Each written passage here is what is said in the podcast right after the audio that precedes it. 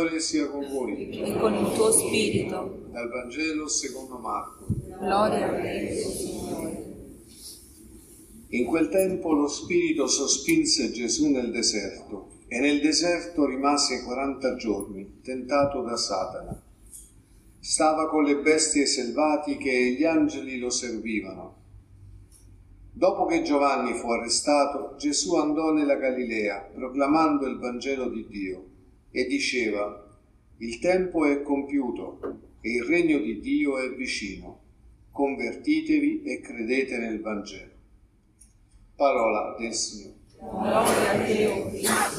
Marco nel suo Vangelo, come avete ascoltato, è molto stringato, non racconta il dialogo che Gesù ha con Satana nel deserto, quelle tre tentazioni che invece Matteo e Luca al capitolo 4 descrivono. Le dà per scontate forse, chissà. Eh, ma noi come possiamo entrare in questo mistero di, del figlio di Dio che è tentato e che riesce a vincere anche questa tentazione con autorevolezza, almeno ricordando quello che dice al demonio in quegli altri due Vangeli?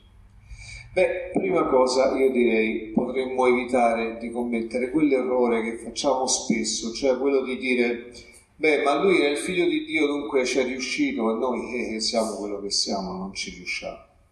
Perché se fosse così non avrebbe alcun senso che le cose che fa lui e dice lui vengano insegnate e proclamate anche a noi. Dovremmo dire, vabbè, eh, riguarda la sua vita, non riguarda la nostra, dunque come potremmo entrare in un'Eucarestia e ascoltare i racconti del Figlio di Dio che si è fatto uomo e che ha dato la sua vita per noi fino alla croce?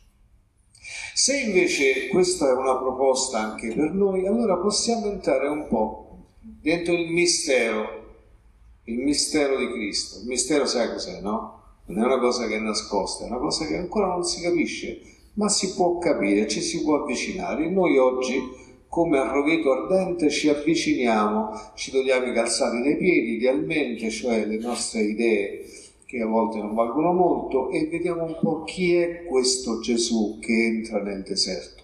Innanzitutto, prima che lo Spirito lo portasse nel deserto per essere tentato, Gesù era appena uscito dal, dalle acque del Giordano, da quel battesimo che non gli serviva certo a perdonare i peccati, visto che non aveva proprio la possibilità di compierne.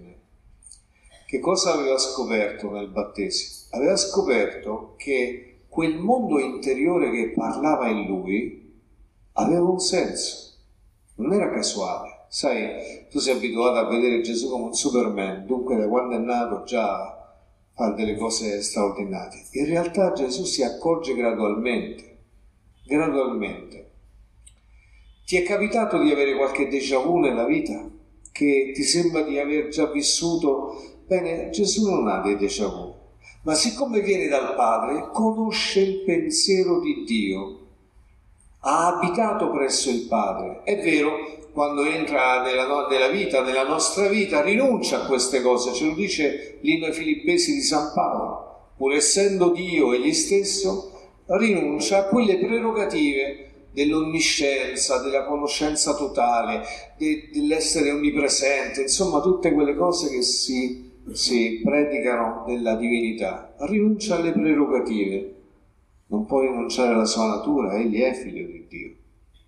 Decide di vivere la sua natura divina dentro le strettezze della natura umana, ma egli non dubita dell'amore di Dio, dell'amore del Padre.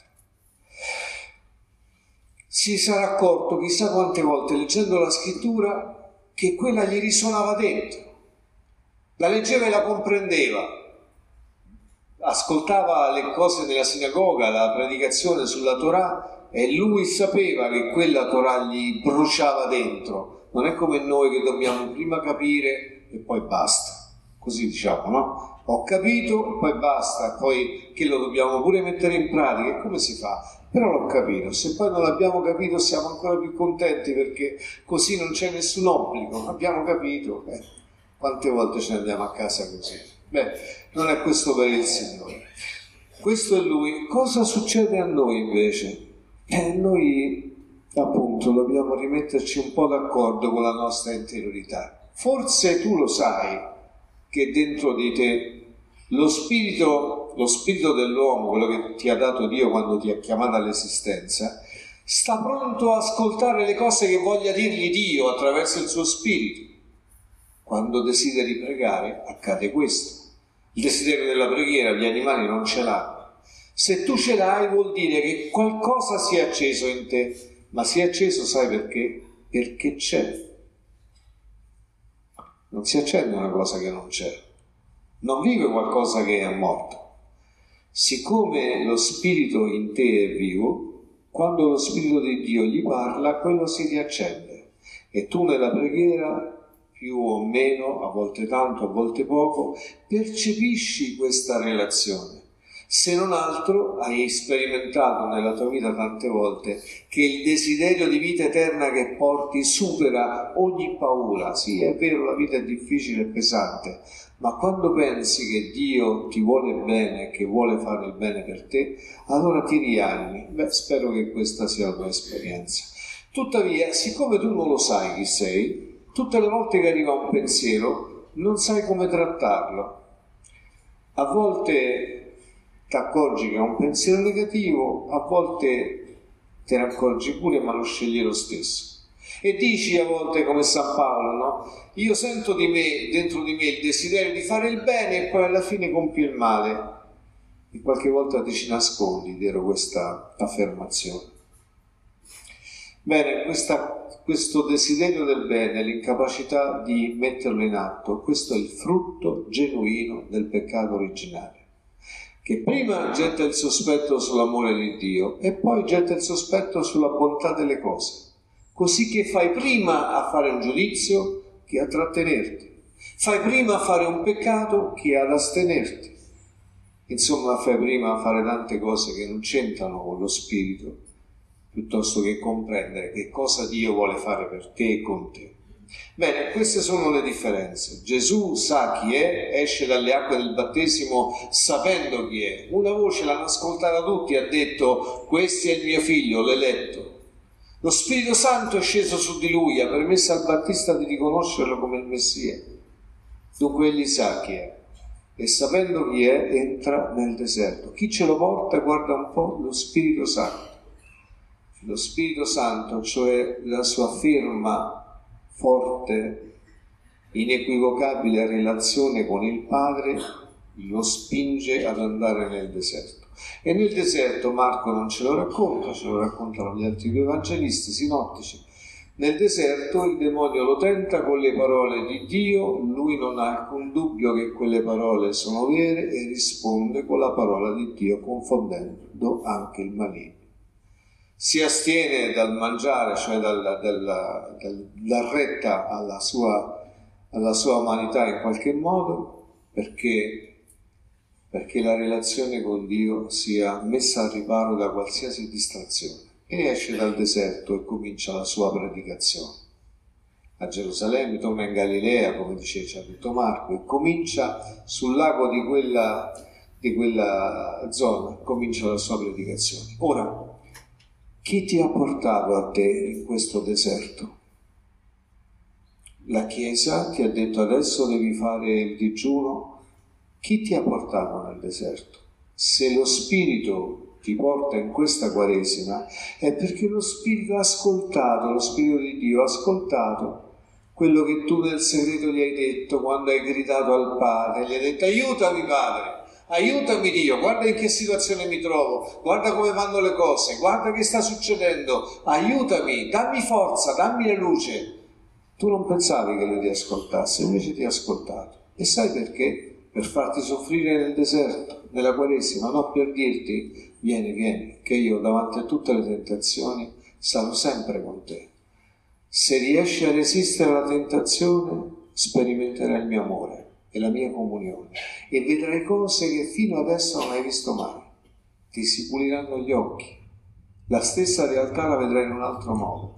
Ma se dovessi cadere, io ci sarò ancora, ti rialzerò, ti amerò, ti ricorderò chi sei, ti ricorderò per quale motivo ti ho chiamato, ti ho, eh, ti ho eh, aiutato, per quale motivo il mio figlio è morto per te. E questa è l'esperienza della Quaresima, caro mio. Non ti mettere a fare l'atleta dei fioretti che chissà che propositi hai fatto e poi non ci riesci.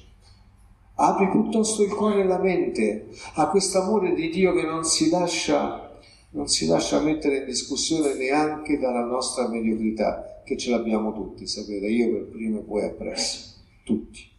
Perché siamo divisi, siamo scesi ma con Cristo entriamo in questo tempo sapendo di non restare delusi, di non essere confusi neanche dalla nostra debolezza.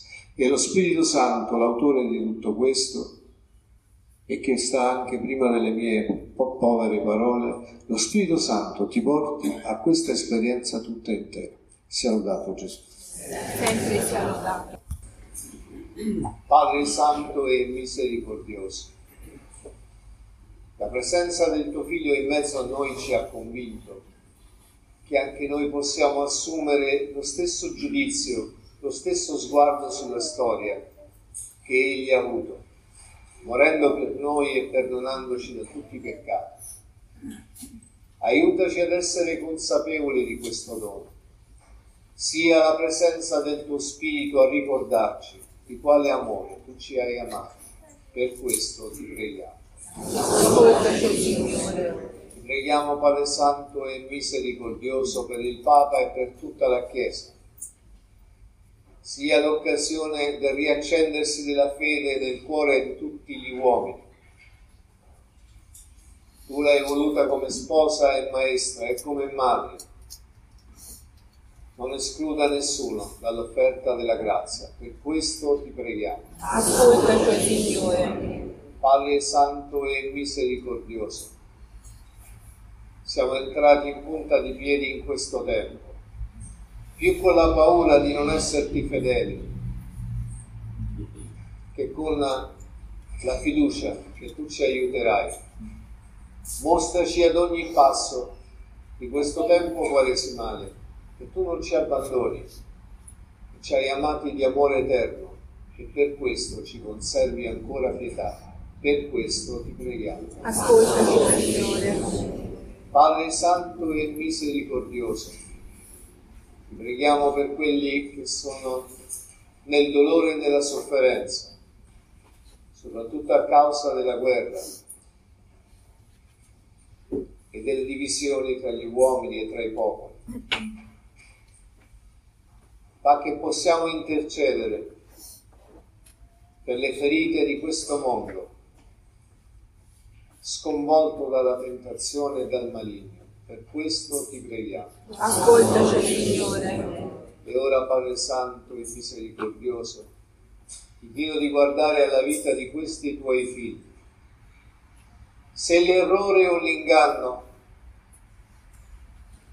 li hanno tratti a sé, impedendogli di vedere e di fruire della tua grazia, tu risvegliali, guarisci, mettili a riparo dai pensieri perversi. Abbi misericordia di tutti loro. Liberali dal maligno, da ogni seduzione e da ogni maleficio guariscili. Te lo chiedo per Cristo, nostro Signore. Amen.